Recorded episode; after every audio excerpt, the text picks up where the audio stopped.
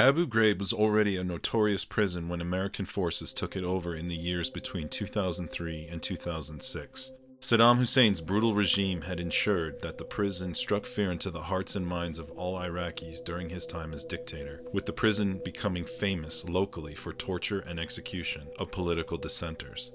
During desert operations in Iraq, Abu Ghraib was converted to a U.S. military prison for the purposes of housing enemy combatants and prisoners suspected of retaining information that would be tactically useful to U.S. forces. To do this, men suspected of being hostile to American interests were often arrested along with their families, to include women and children. Cell blocks 1A and 1B were known to the soldiers as, quote, hard sites, or housing units where the most dangerous prisoners were kept. Oftentimes, these prisoners awaited interrogation by military intelligence personnel. Lacking guidance from superiors in the chain of command, soldiers with little to no experience working with prisoners were often tasked with helping to prepare prisoners for interrogation by the use of what was termed, quote, stress positions, whereby prisoners would be forced to stand for excessive periods of time, denied sleep, or be handcuffed in incredibly uncomfortable positions under threat of electrical shocks. Adding to the confusion was the continual bickering amongst politicians over the definition of these prisoners and their rights as enemy combatants. The scene was set for disaster when on April 28, 2004, Joseph M. Darby, a specialist with the United States Army, came across pictures of prisoners being tortured on a CD-ROM he was loaned from Charles Graner, another specialist in the Army who worked directly with the prisoners at Abu Ghraib. The photos kicked off a scandal that caused worldwide outrage with depictions of prisoners in Abu Ghraib being posed nude and in simulated homosexual acts, piled into pyramids and on top of each other with their heads and faces covered in black hoods and with them tethered as if dogs on a leash. One particularly shocking photo included a prisoner standing on a box with a sandbag over his head and his hands outstretched with electrical wires attached to them. Two more photographs depicted dead Iraqis, their bodies bruised as if beaten to death. In many instances, soldiers posed in the photos alongside with prisoners, often grinning widely or giving the camera a thumbs up. When news of the abuses at Abu Ghraib broke, the US government quickly launched an investigation as high ranking politicians and military personnel tried to distance themselves from the scandal. The investigation that followed uncovered a number of disturbing facts about the lawless conditions that led up to the abuses of the prisoners. It was discovered that Brigadier General Janis Karpinski, who was placed in charge of military prisons in Iraq, had no prior correctional experience. It was also discovered that the majority of military police charged with working in Abu Ghraib also had no previous correctional experience. In February 2004, a 53 page report was compiled, although never intended for public release. In April of the same year, the New York Times was able to procure a copy of the report and release a number of previously unknown facts regarding the abuses. These included that, quote, sadistic, blatant, and wanton criminal abuses were perpetuated by soldiers of the 372nd Military Police Company and by members of the American intelligence community, some of whom were even private contractors in 2003. These abuses included beatings, sexual assault, and the threat of rape, the use of military dogs for intimidation, and pouring freezing water on prisoners. Members of the 372nd Military Police Company asserted that they had received no training guidelines in the operations of the prison or the treatment of the prisoners, but that they were routinely encouraged by intelligence officials and superiors to break the wills of the prisoners by, quote, softening them up and making vague statements such as, make sure this prisoner has a bad night. MPs working at Abu Ghraib later claimed they did not report these abuses because they believed they were within the guidelines for the treatment of enemy combatants. Despite these tactics, however, very little useful intelligence was obtained. Consolidated Analysis Center Incorporated, otherwise known as CACI, the private contractor in charge of interrogations at Abu Ghraib, is currently being sued by a group of Iraqi citizens over their treatment while at the prison. In total, 11 soldiers were convicted of abuses at Abu Ghraib. One officer received non judicial punishment, one was acquitted, and several others received administrative punishment. This episode is about Abu Ghraib.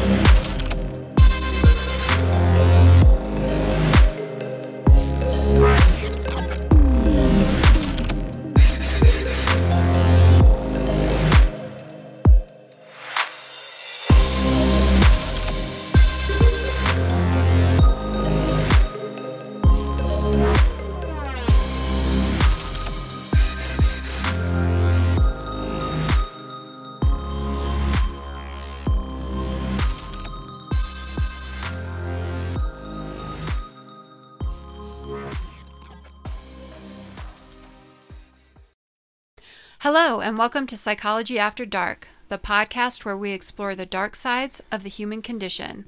We're your hosts, Dr. Jessica Macono. And Dr. David Morelos. So, David, this Yes. is a case you and I have discussed a lot. Yes, we have. And the past couple of weeks, we've watched so many documentaries, we've read so many articles, and still, it's just a difficult case to talk about. I agree. I think that to a certain extent, for those of us who do work in corrections, this is kind of personal. I don't know how else to say it. Yeah, I would agree. So, you know, I want to point out before we get into the episode that you and I have never served in the military. Right. We've never been to war, so I'm sure we're going to have a different view on these things than people who have. And in researching this episode, we talked to a lot of our friends who have served in the military about this case. And what I feel I've heard time and again is you don't understand until you've been in that situation. I think that there's definitely merit to that point of view.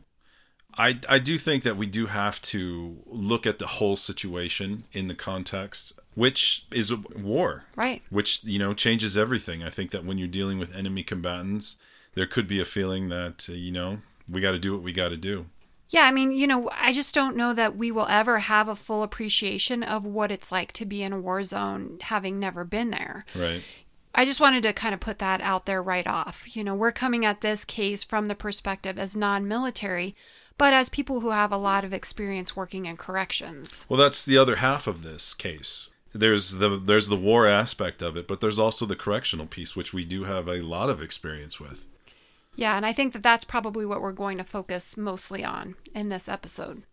So, you know, I think everyone knows my specialty is in forensic psychology, but I feel like if I went back to school, I would probably make social psychology my second specialty. Interesting. Yeah, you know, as human beings, we're social creatures, and studying how we behave in complex social situations is absolutely fascinating to me. And I don't think you can really talk about Abu Ghraib without talking about the social psychology of it.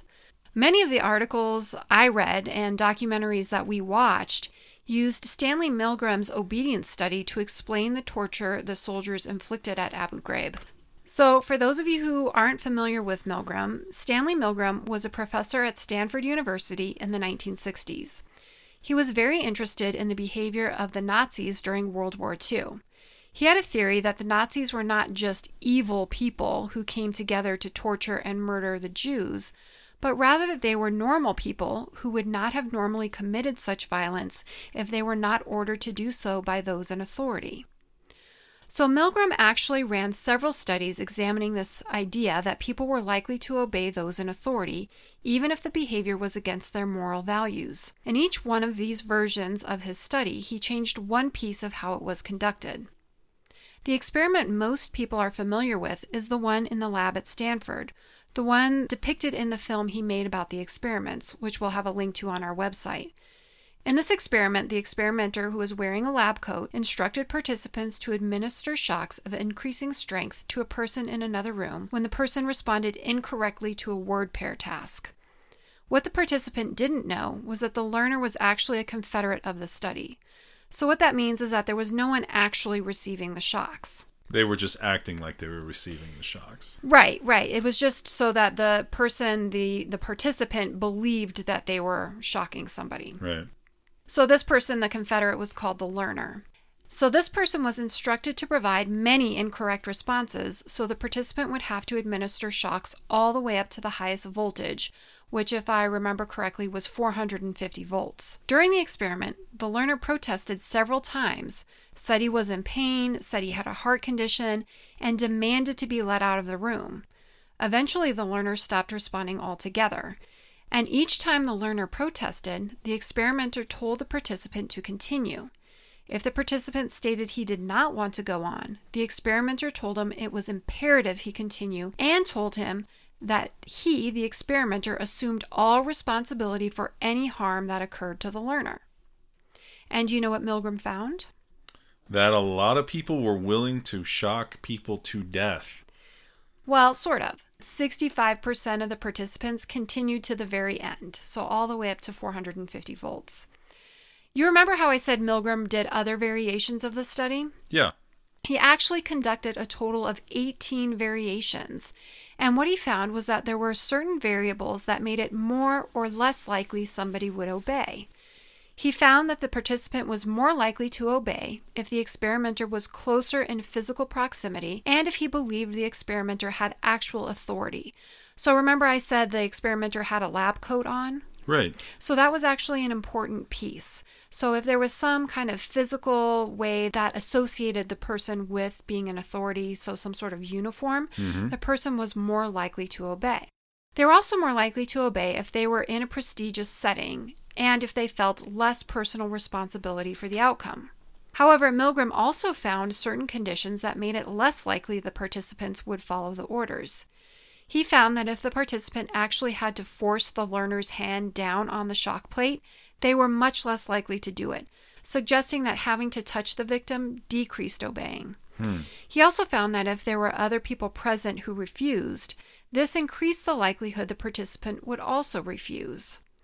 Milgram also found that if the experimenter was not in the room, participants were more likely to not go along with the orders. So, after Milgram's study, there was a strong belief that a person's situation contributed largely to his or her behavior, and it suggested that people may not have as much conscious control over their behavior as they once thought, especially in situations where they are being directed to behave in certain ways by authority figures. So, I think we can see why many have pointed to this experiment to explain what occurred in Abu Ghraib.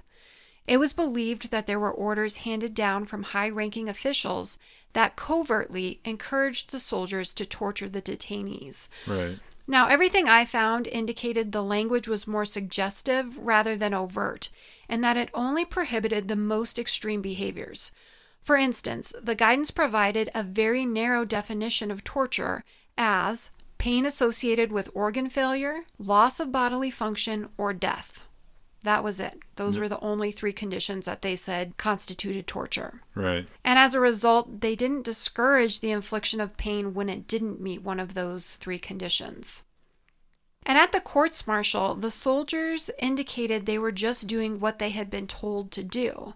So, in addition to the written directives, I wanted to point out that military intelligence had a large presence at Abu Ghraib, as you mentioned in the intro, especially at the hard site. And the soldiers said they felt military intelligence was in charge and could give them orders to quote unquote soften up the detainees, which, as you said, was reportedly interpreted as using sleep deprivation, stress positions, humiliation, intimidation, and physical pain, so they would be easier to break during interrogation. Right. Since Milgram's study, there have been many social psychologists examining conformity, compliance, and obedience, and they've identified other factors that may influence these behaviors. Some of these other factors are ambiguity of the situation, so the more ambiguous, the more likely they will obey, getting rewards for following orders, avoiding punishment by obeying, and making the behavior routine. You know, just this is what we do in this situation type thing. Right. And then the final one was moral disengagement. And I wanted to spend just a quick moment talking about that. Moral disengagement occurs when people are in very dangerous or high stress environments. So, this is kind of where people's like emotional like their emotions are overwhelmed in a sense, and it decreases their ability to think rationally in those situations. So, I mean, think about like, can you think of a time, David, maybe when you were in a very high stress situation and it's almost like you don't think, you almost just act? Yeah, for like, sure. Like that fight or flight takes over, or, you know, it's almost more um, instinctual in nature. Right. So it's- Absolutely. Yeah, it's this idea that, you know, when we're in very highly emotionally charged situations, we have a harder time kind of slowing down and thinking rationally. mm-hmm. So I would argue these additional factors also applied at Abu Ghraib. In military culture and in law enforcement culture as well, there is an expectation that you will obey your superiors. In both cultures, you're facing potentially deadly situations where it is imperative people respond in a certain manner and where there needs to be someone in charge. As a result, part of the training for both soldiers and officers is that we need to respect our chain of command, especially in high stress situations. Typically, people are not encouraged to question commands. They are rewarded for obeying and reprimanded for refusing. Additionally, there's a process where soldiers and officers are socialized in a way to see the quote unquote others, whether that be the enemy at war or criminals, as being categorically different and inferior. In a manner, this can be effective in military or law enforcement situations because it enables officers or soldiers to do what is necessary on, you know, without a lot of emotional distress and so that they can act very quickly. However, there's a very dark side to this as well. When we see people as less human or not human at all, that creates the risk that we will not treat them in humane ways. As a result, at least in the correctional institutions where I've worked, we're constantly reminded that it's our duty to care for the individuals in our custody. We must make sure they are healthy and safe. Well, that's one of the biggest lessons I think that we learn in corrections. That's one of the biggest things that they try to drive home to us is the prisoners are there as punishment. They're not there for punishment, which is two very different things. I would agree. I mean, you know, it's not our job to make it terrible for them there. It's our job to keep them safe, to keep them healthy, and to give them opportunities for reform. Right. So I think that, that that's a very important thing to keep in mind as we talk about Abu Ghraib, because I don't believe that that was really happening. Yeah, I don't think that that was the part of the mission at all. So, you know, in corrections and in military, you know, I can only speak for the law enforcement piece of it. We're reminded that while we're expected to obey our superiors, we also have a moral and legal obligation to refuse and, in fact, to report anything which is harmful or illegal. And in fact, if we don't do that, if we just blindly obey something that is illegal, we can be held personally responsible for that. Right. It's called failure to report, whereby we would get in trouble for not reporting when we have firsthand knowledge of something illegal taking place. And again, I don't think that that was something that the soldiers at Abu Ghraib were reminded about. I mean, it, it, certainly applied, obviously, because they were held responsible for their behavior. Right. But I don't know that that was something that they were reminded about. We know that the MPs that were running the prison did not receive any formal correctional training. But it is disturbing that the two senior men who were court martialed for the abuse did have prior correctional experience. Right. And I know that that's something that you're going to speak about.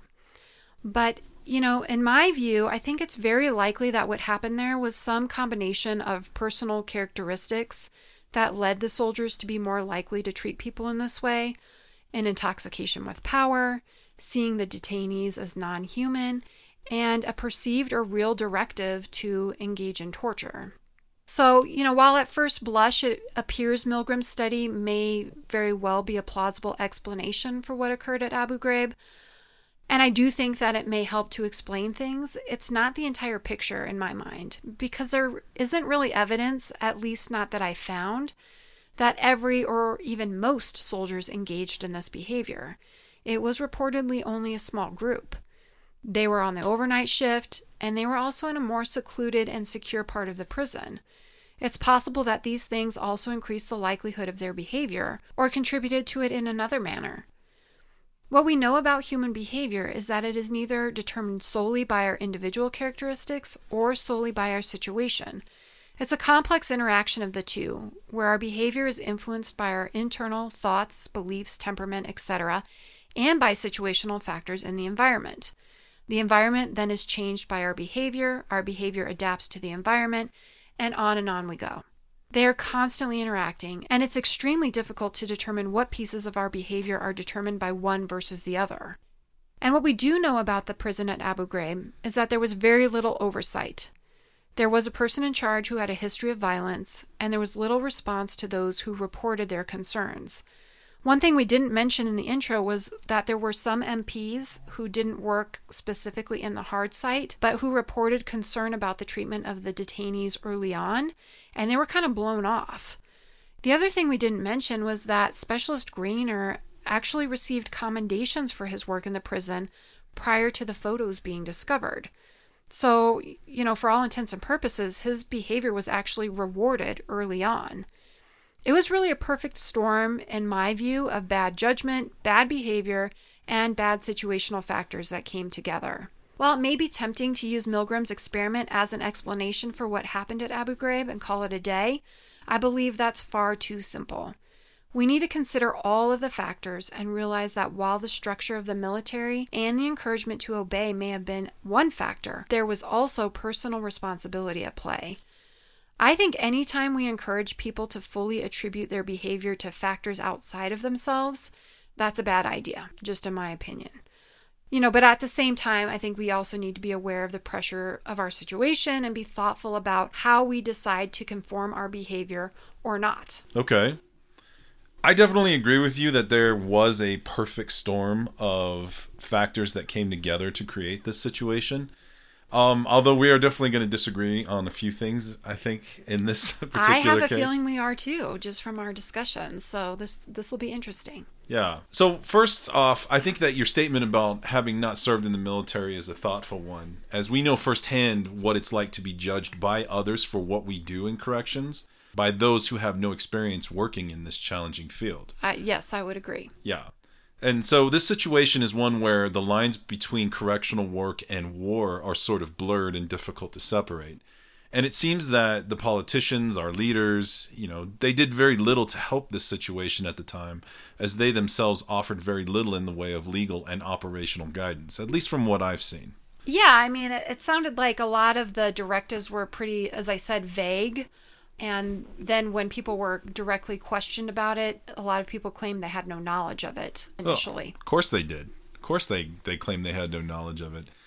So I'll get to that in a second, but so to say that this whole situation grinds my gears is sort of an understatement. There's so much to say about this entire situation. I found it difficult to find a place to start. You know that I get very passionate concerning matters of corrections and incarceration. Yes, and I, I would I would agree that I do too. Yeah. This is one of those fields where both you and I constantly have to correct, you know, no pun intended, Haha. people's perceptions of what we do, how prisons operate, what our relationships with prisoners are, so forth. This extends to many misconceptions about everything from legal rights of prisoners to their psychology to the day to day operations of a prison. I mean, everything. We spend a lot of time explaining things like this to people, and that's not necessarily a bad thing. We have to concede that we do have to do this because of the nature of prisons. They're mysterious sort of worlds that most people in the general populace are unfamiliar with. Prisons are opaque. That's just the nature of it.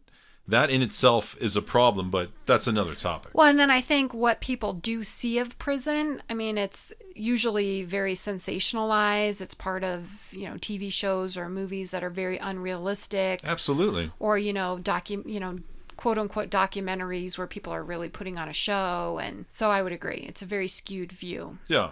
So when something like this happens, Abu Ghraib, it bothers me a great deal because it affects our profession so directly. I really hate reading about abuses in prisons, only to dig a little bit deeper and discover things like a lack of training, like substandard supervision and guidance, or a lack of a defined mission or adequate support for those charged with carrying out that mission. And it seems to me like all of the above were part of the abuses at Abu Ghraib. So let's start with Milgram. I really enjoyed your explanation on Milgram as it highlighted some more information that I previously did not know about the study. There were all those different aspects that you had mentioned. Um, in pop culture, we generally get the very watered down version, so your explanation was enlightening. We also already talked about Zimbardo and the Stanford prison experiment, where I voiced a number of my objections with that whole situation. As did I. Sure. But Milgram, with the idea that people will commit even the most extremely cruel acts as long as they can diffuse responsibility for them by attributing them to some kind of higher authority, is, of course, an interesting one.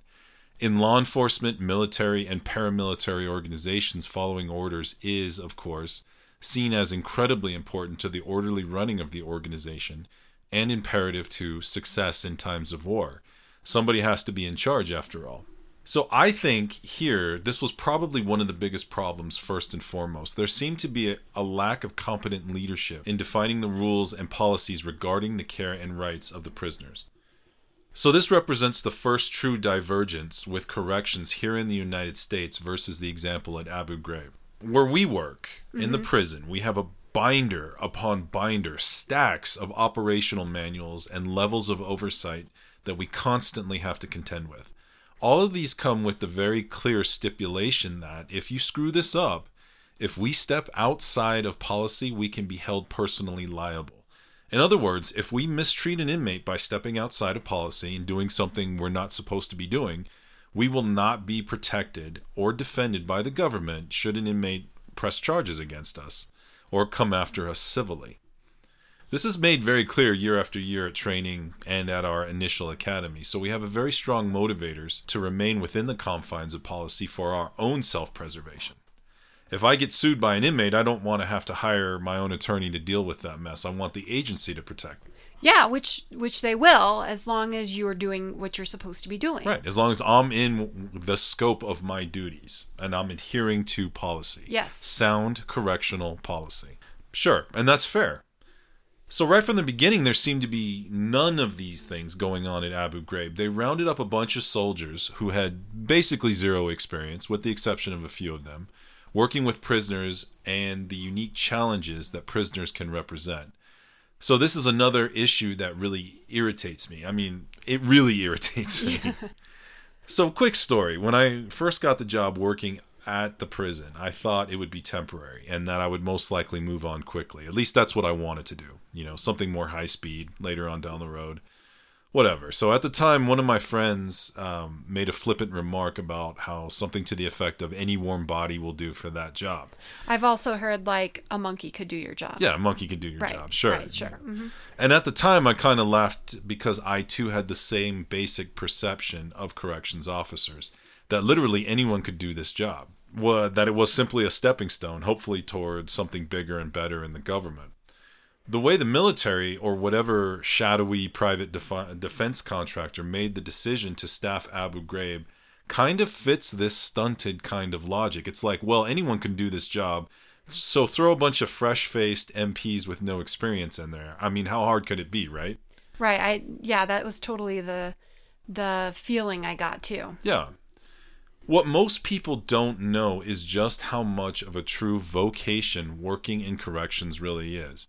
It takes a significant amount of specialized training to do this work, and I say this as someone who's done it for 17 years now, starting as an officer.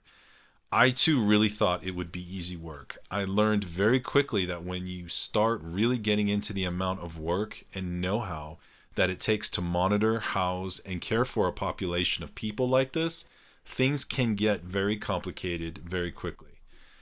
I don't know how to begin to change the public perception of corrections officers other than just by talking about it the way I am now.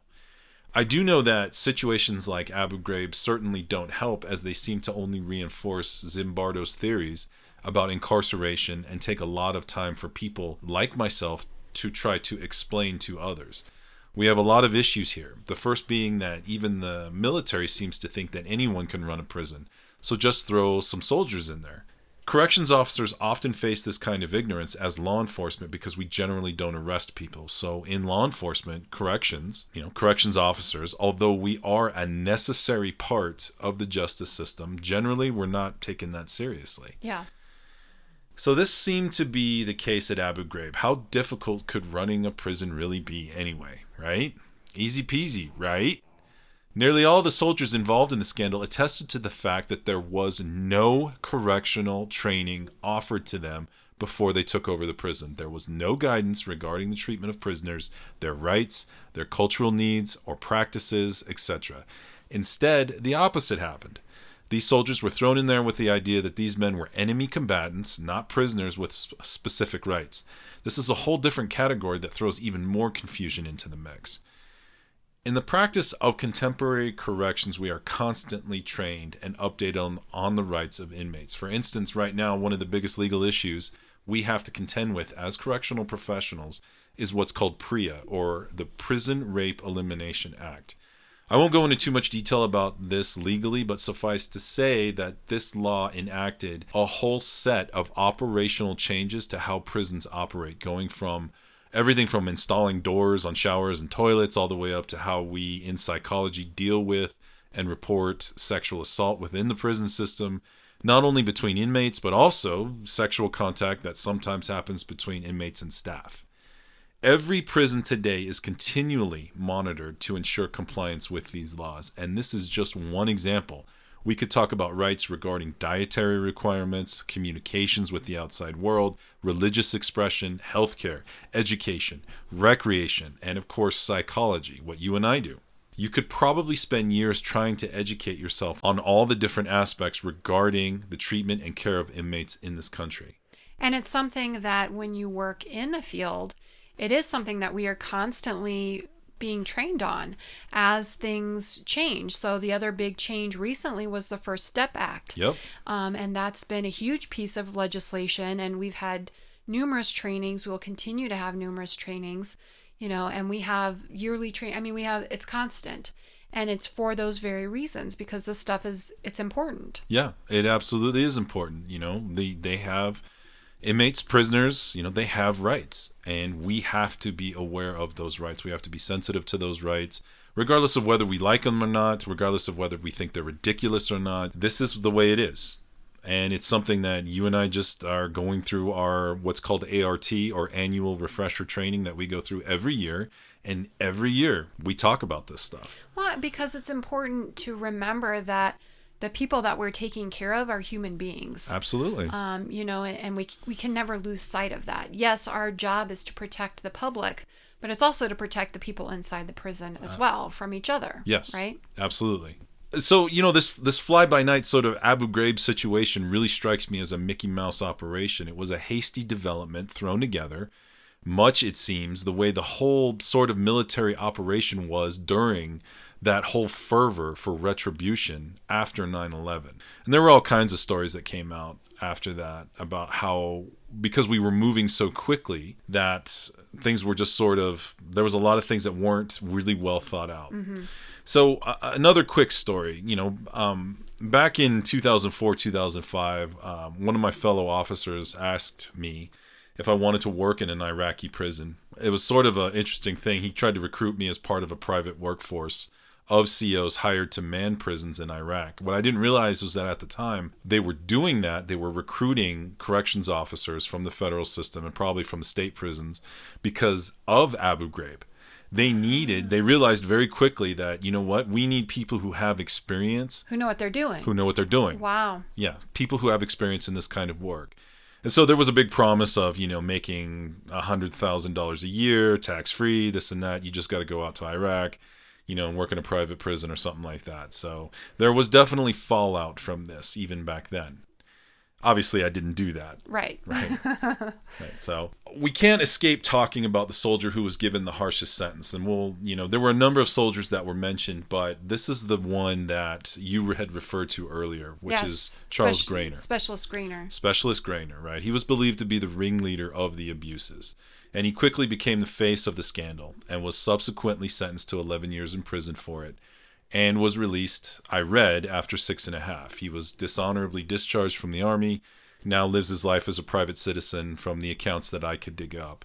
There was some information available that stated he had a history of violence, and even an article that we both read that put the blame for the abuses more squarely on him as a, this quote bad apple, and others sort of as followers, rather than on a breakdown of leadership or lack of guidance. There was also some accounts that he received multiple complaints against him while he was working for the Pennsylvania Department of Corrections. He was one of the few who actually had correctional experience. Right. Right. Okay, so let's talk about Graner for a second. First off, anybody who works in corrections is familiar with the multitude of complaints that we receive for even the most petty of things.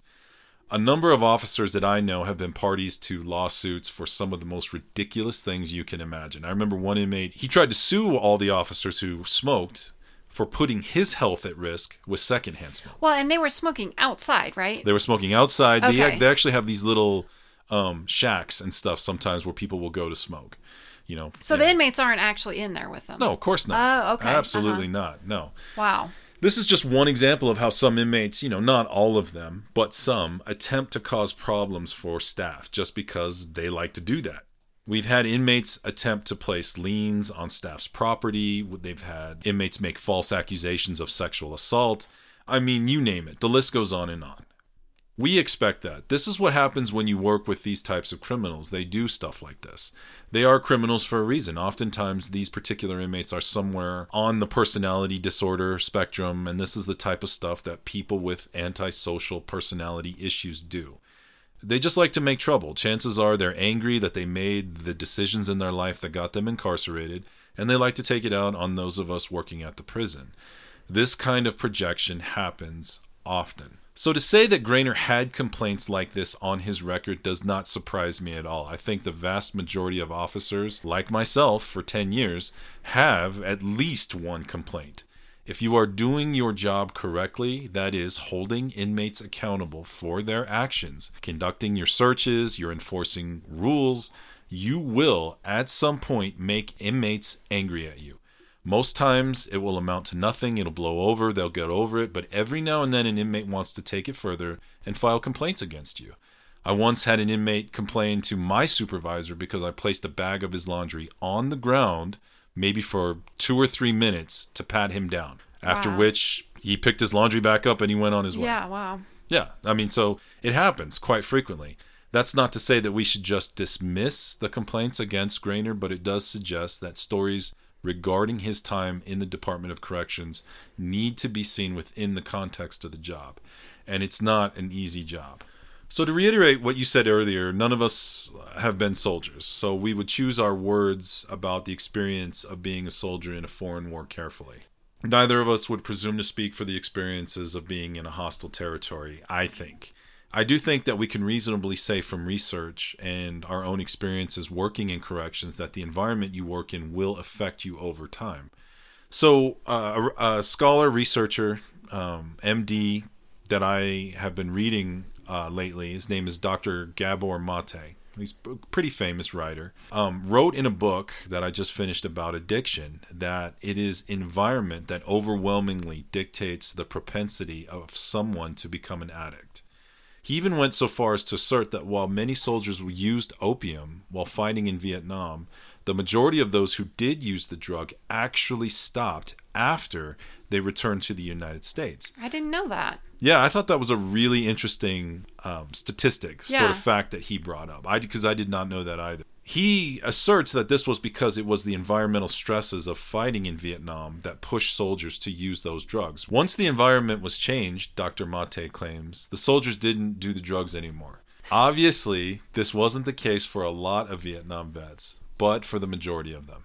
So we have to examine the environment that these soldiers were forced to work in and the sense of lawlessness and uncertainty that was part of their mission to, on one side, be corrections officers, and on the other, to be soldiers attempting to extract information from enemy combatants. So, one last point, and then I'll let it rest. But a while back, I was flipping through Netflix and I came across a movie called The Boys of Abu Ghraib, which, in my opinion, was a really well done movie. If anyone out there is interested in Abu Ghraib, I recommend you check out this movie. It follows one soldier in particular as he gets sent to Iraq and then to work at Abu Ghraib.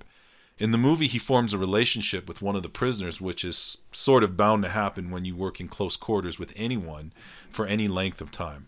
All COs, corrections officers, form relationships with inmates, but good ones know how to walk that line of maintaining just the right amount of distance at the same time. Anyway, this soldier quickly becomes disillusioned when he starts to humanize this one particular prisoner, only to find out that the prisoner was responsible for setting off a bomb in a coffee shop, killing a number of people. One of the things that the movie touches on and adds some fuel to the environmental argument, I think, is when the main character gets stop lost. Some people may remember this policy.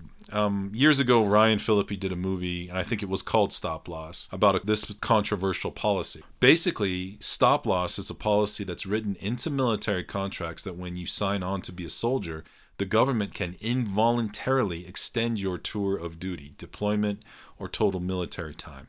This clause can be enforced whenever the government felt that you and whatever job you did was necessary for the cause du jour. Anyway, in the movie Boys of Abu Ghraib, the main character gets stop lost, so to speak, and is forced to serve two full tours instead of one. So, can you imagine that getting close to the end of your tour, thinking that you were about to see your family, your friends, you were about to get back to some kind of normal life when suddenly the government drops that kind of bomb on you?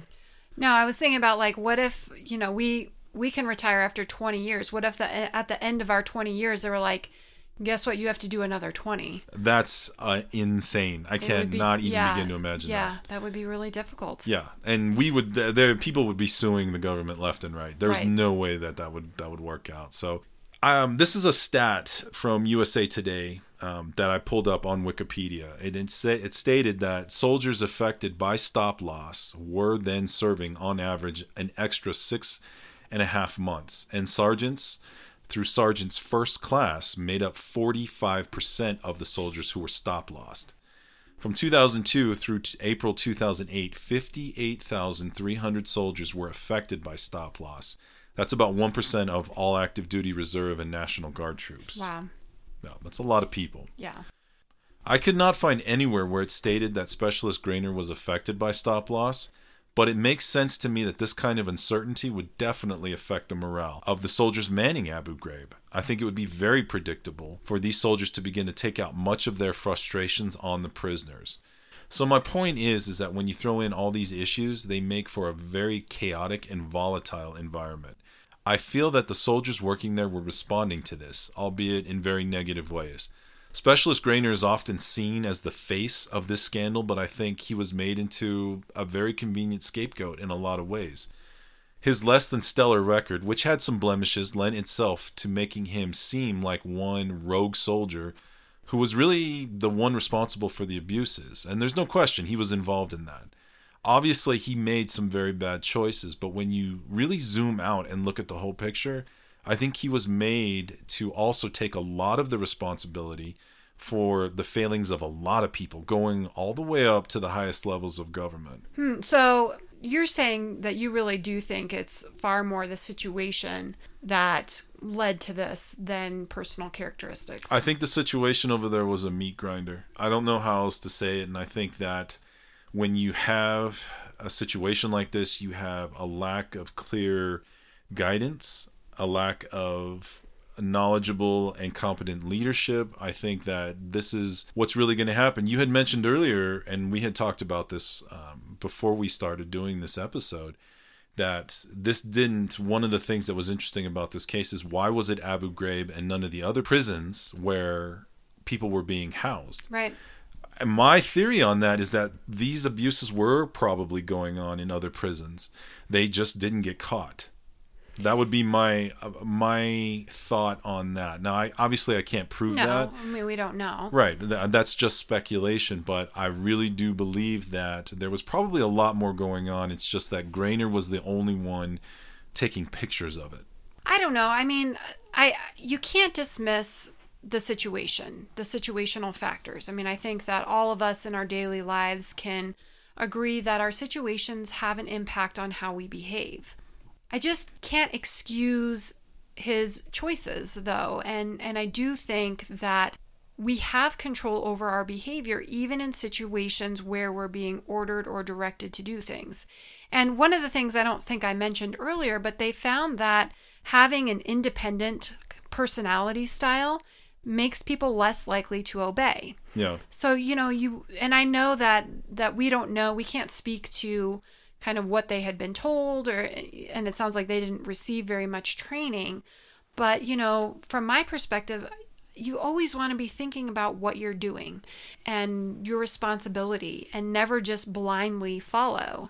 And again, I know that's easy for me to say. I, I wasn't in that situation directly, but I just worry about placing all of the blame on the situation. No, I don't think that it, it is an, a, a purely situation. There's no question he made very bad choices. If Yeah. we're going to, if we're just talking solely about Graner, there's no question that he made very bad choices, and it's very unfortunate that some issues from his past marriages and stuff that we saw that came up, um, you know, when we were doing our research for this, lent him to being a very convenient scapegoat. So a bunch of people could say, well, look, this guy has a history of doing this, this, and this. And they were able to pull up records from Pennsylvania, Department of Corrections and such. And yeah, he, because of his past choices, he became a very convenient scapegoat. But there is no way this guy was just acting as a rogue officer. I don't believe it. I just, I just do not believe it. I think that the whole situation was cooked. I think he's the one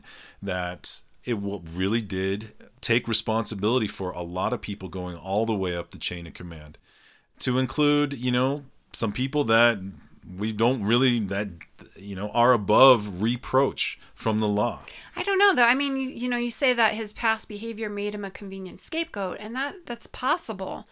Um, but it could also be that he had more of a tendency of treating people in that way. Could very well be, you know, and and I'll say this openly, and I've said it, you know, in the past too, that I have a real problem with officers that we, you and I, and that I have worked with, who wind up become, you know, who wind up getting caught for being dirty or for being abusive. Being abusive. right? I have a real problem with that, and yeah, and I do not like people who are like that.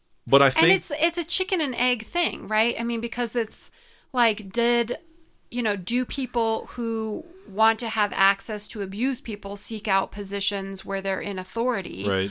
Or is it being an authority that leads people to abuse other people? Right. And, and I don't know that that's a, a question that we can ever answer 100%. And it, it probably depends. But in this case, you know, and I don't know. I mean, I think that it is possible that his personality characteristics um, contributed quite a, a bit to his behavior. Yeah, and you may very well be correct in that. You know, I mean, we'll never know until, you know, unless we got a, a copy of some sort of psychological profile on him. Or like And- some autobiography that he wrote or something, right? Something like that, Yeah. right? But if I had to put if I had to put a number to it, I would say that okay, maybe 30% this is his personality. The other 70% is just the lawlessness and just the chaos of the situation that they were thrown into. This was again, like I said, it was a meat grinder, Yeah. you know, and this is what comes of that. Well, I guess we should probably wrap things up for this episode. And, you know, we'll have some links to uh, some of the things that we spoke about in the episode on our webpage. Uh, you can find those on the discussion section at psychologyafterdark.com. And you can also find us on Facebook and Instagram at Psychology After Dark. So please be sure to visit us there. And if you're enjoying our podcast, please give us a five star rating or leave us a review. And thank you guys for all of your emails and messages. We love hearing from you, and we've gotten some really great episode ideas. So thanks again. And uh, we'll be back in a couple weeks with a brand new episode. Thanks for joining us. The information contained in our podcast, on our webpage, and on our social media pages is for entertainment purposes only. All views expressed are solely those of the individuals involved and do not represent the opinions of any entity whatsoever with which we have been, are now, or will be affiliated. The information is not meant to diagnose or treat any mental health condition. If you are experiencing mental health symptoms, we encourage you to contact a mental health provider in your community.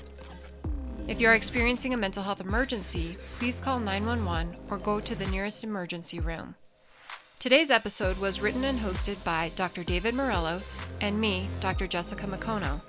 It was edited and produced by Dr. David Morelos. The songs in this episode were Dubstep Slow Motion by Cool Loop and The Arrival by Liskus, both provided by Jamendo.